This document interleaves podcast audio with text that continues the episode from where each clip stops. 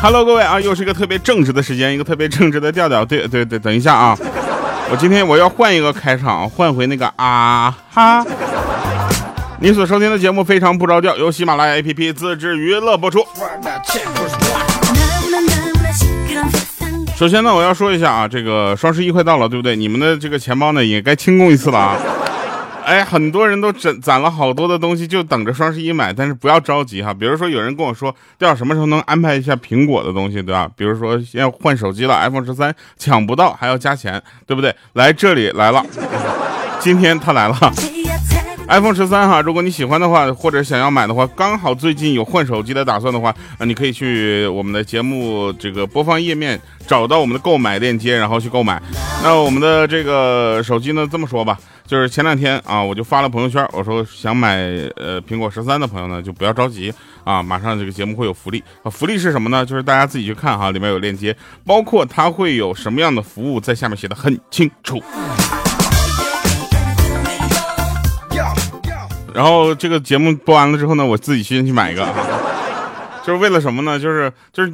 特别讨厌的就是买东西要加钱这件事情，你知道吧？就当你发现你加的这个钱不值它里面的这个附属价值的时候，就比如说啊，有人买丰田的埃尔法那个车，对不对？要加四十万，你知道四十万对于一个普通人来说是什么呢？可能是一年的年薪，你知道吧？那天埃一个埃尔法，还有一个这个雷克萨斯的某车型啊，然后他们两个聊天啊，两个都属于 MPV 了啊，我这个某车型我就不好意思说什么了。这雷克萨斯，我跟你说，就把咱们消费者的心里摸得透透的啊。然后他们两个聊天啊，然后问你加多少钱，阿尔法说我加四十万，然后他说那你加多少呢？他说我加一个你。就怎么说就过分，你知道吧？没见过这么过分的啊！这不加买东西还要加钱？你告诉我这加钱加哪了？加四十万送你套车模？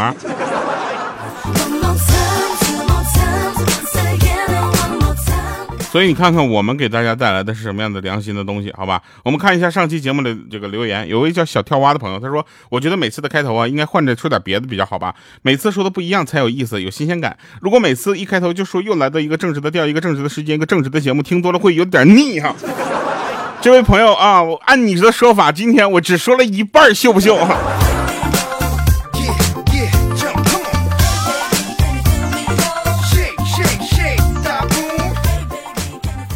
最近呢，这个牛油果吃的比较多，羊腰子吃的比较少。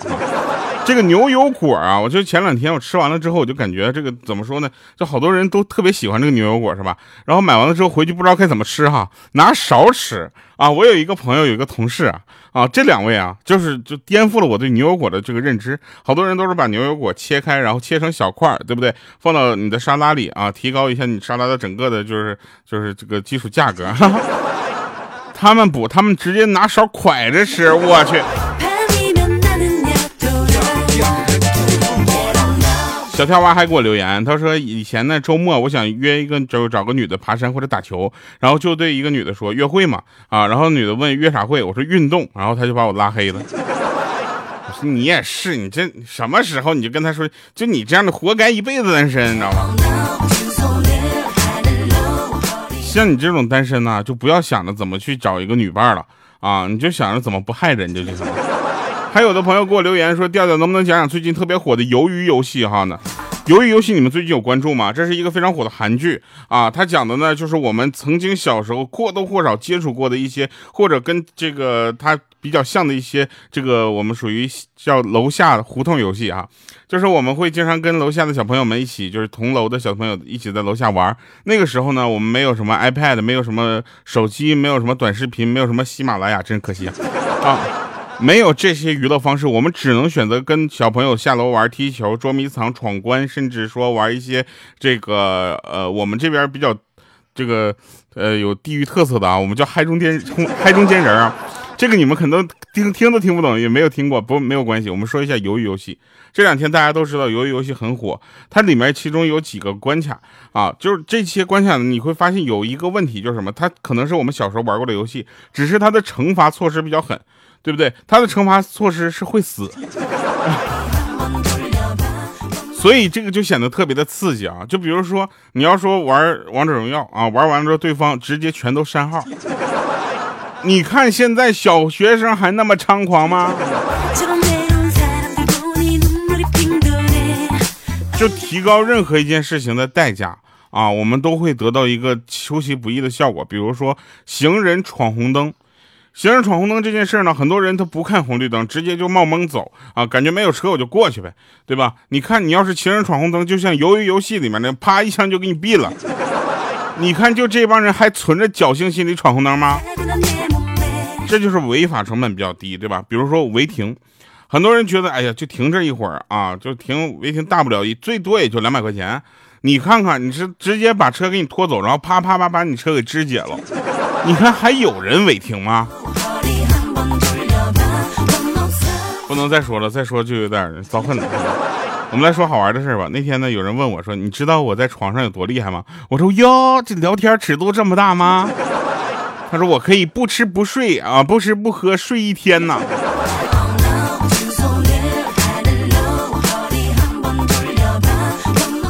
我一看，哎，这种聊天方式很好啊！先给你一个期待啊，然后来给你个转，就是怎么说呢，就是翻转啊！我一想，这不吃不喝睡一天，不去上厕所，这不膀胱比较厉害吗？这哪是床上有多厉害，对不对？然后当时我就跟另一个人说，我说你知道我膀胱有多厉害吗？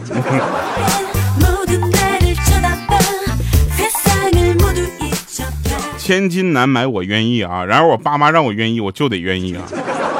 这个是我们现在传统里面认知的一个叫什么？孝，必须要孝顺，就是那个父母呢会经常按照他们的想法去给我们安排一些事情，啊，就比如说这个呃相亲啊，哎呀，这两天相亲可太逗了，那两天豆豆去相亲啊，然后跟我们回来讲他这个关于相亲的一些事儿，因为豆豆呢身材比较矮哈，那一米四的个头，然后呢就属于那种在我们这儿因为属于就长不大的孩子啊。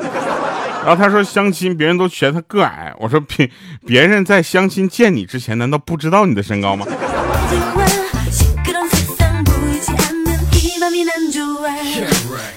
那天我回家，我妈跟我说，回下次回老家不要穿背心中裤人字拖了，穿的那么邋遢，不利于你爸在那外面吹牛。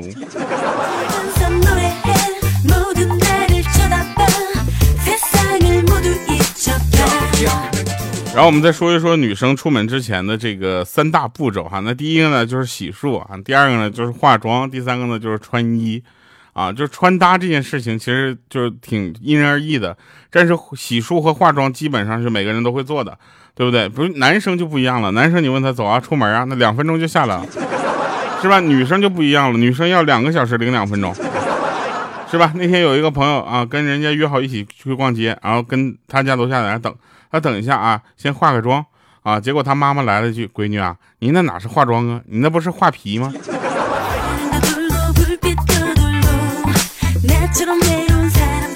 你会发现一件事情，这个世界永远都是能者多劳啊，不能者呢多爽。哎，大家对你没有什么期待的时候，也不会给你安排什么无聊的事儿。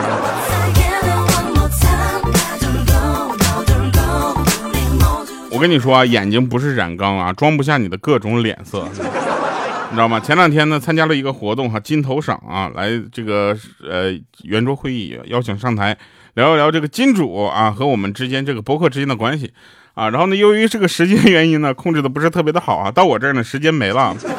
我就非常机智的，我当时就说了句，我说来关注我们下期节目啊，我们来跟大家来讲一下。所以在这里呢，我就跟大家讲一下这个我们的金主哈，也就是说，呃，每一次我们节目的赞助商跟我们之间是怎样一个平衡关系的。其实呢，首先我们是非常欢迎金主来投我们的节目的，这样的话我们有钱赚，这是肯定的。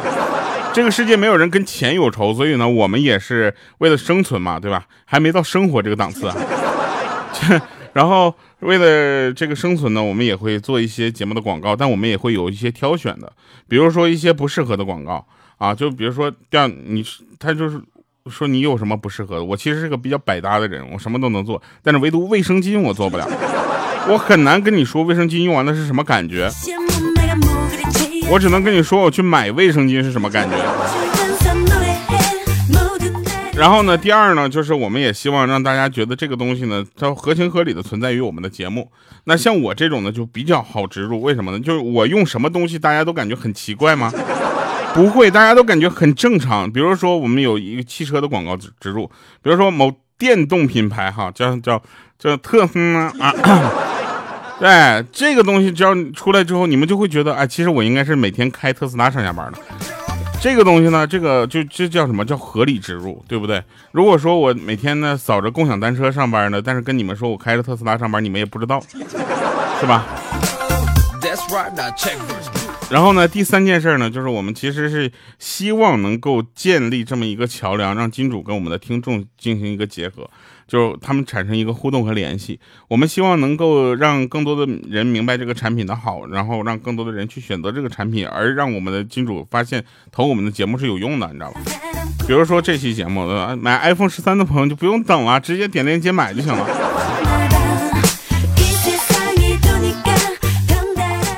所以呢，我这个是我想说的啊。同时呢，我们也希望大家能够理解吧。我们也要是这个生存啊。这段话为什么要在今天这期节目说呢？主要是因为今天这期节目啊，这个这个怎么说呢？拼多多啊，这这个风控两个极端，你知道吧？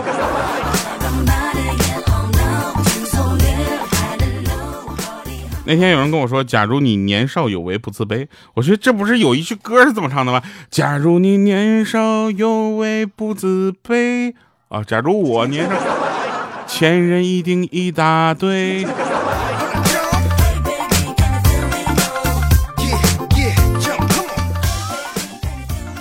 其实啊，通常人们让你提出批评指正的时候呢，等待的是表扬。你知道吗？千万不要真的去批评，你知道吗？就做人，我跟你说，圆滑这件事情可能让你就是会失去一些原则啊，但你一定要保持你那个原则。所以圆滑、圆滑和原则之间，我选原则，对吧？因此我得罪了不少人，我不怕，你知道吧？就大不了就大不了再道歉嘛。来一个人生小窍门吧，是不是？如果你还有工作没有完成，那最好不要轻易让你的屁股粘到你的沙发或者床上。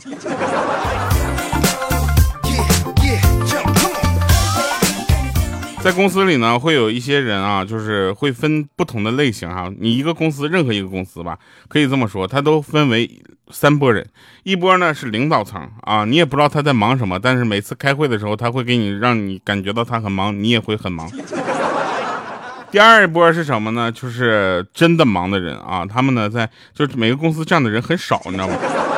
他们真的在忙啊，比如说你在处理一些事情啊，处理任何的事情的时候，你会发现他都冲在第一线。第三种人呢，就是装忙的人。我跟你说，假装自己很忙是一项非常重要的工作技能，你知道吗？比如说前两天啊，有一个公司出了一件事情哈，那个呃有客户来到公司来去这个投诉啊，然后呢，其中的一个部门主管呢应该去处理这个事情，然后这个时候呢，刚好赶上他们晚饭吃饭的时间，刚刚过了那么十分钟啊。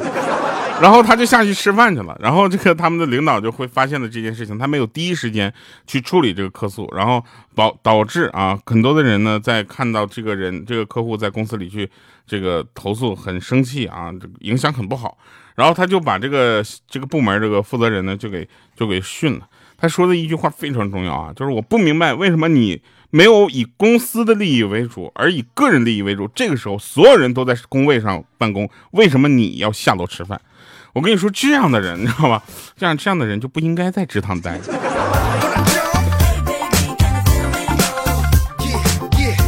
这样的人其实每个公司都有啊，你会你就正常你去发现啊，你总能发现那么一两个。来吧，我们继续说这个有意思的。说那天呢，有一个人刚枕了一会儿老婆老婆的胳膊啊，他就嚷道说：“你那脑袋怎么这么重啊？”当时他灵机一动说：“因为里面有个你呀。”见到他老婆满意的笑容之后，他深深的佩服自己的机智！没过三秒，他老婆抬手就是一巴掌，说：“你是在说老娘很重吗？”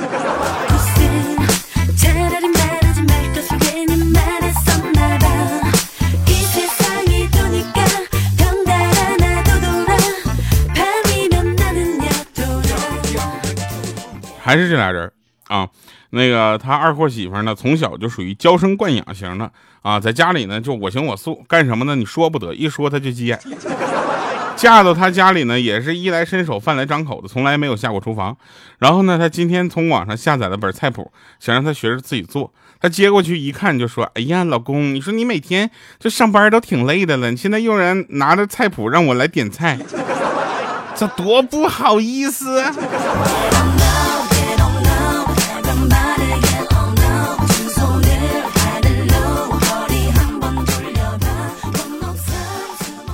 然后我们说一下双十一哈，双十一呢很快会大家会发现有很多呃消费陷阱啊，就是让你去消费、超前消费，甚至说一些就不合理消费啊。大家一定要冷静的去对待啊，就是你的支出一定不能大于你的收入，为什么呢？因为一旦大于的话，你的赤字就非常的尴尬，你知道吧？然后当你的这个支出小于你收入的时候呢，你就会有一种就是你自己赚钱自己花的那种满足感。然后女人呢都是什么？就属于薛定谔的贫穷，你知道吗？在双十一来到之前，你永远不知道她是真穷还是假穷。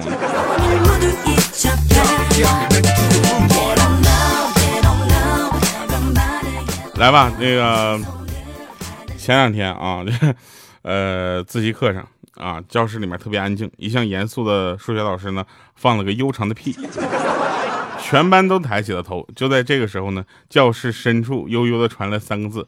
海豚音，来听一首好听的歌啊！平行空间。然后同时呢，呃，如果你需要买手机或者需要换手机的话，不妨就考虑一下我们下面的链接啊，对吧？哈啊，不用等那种。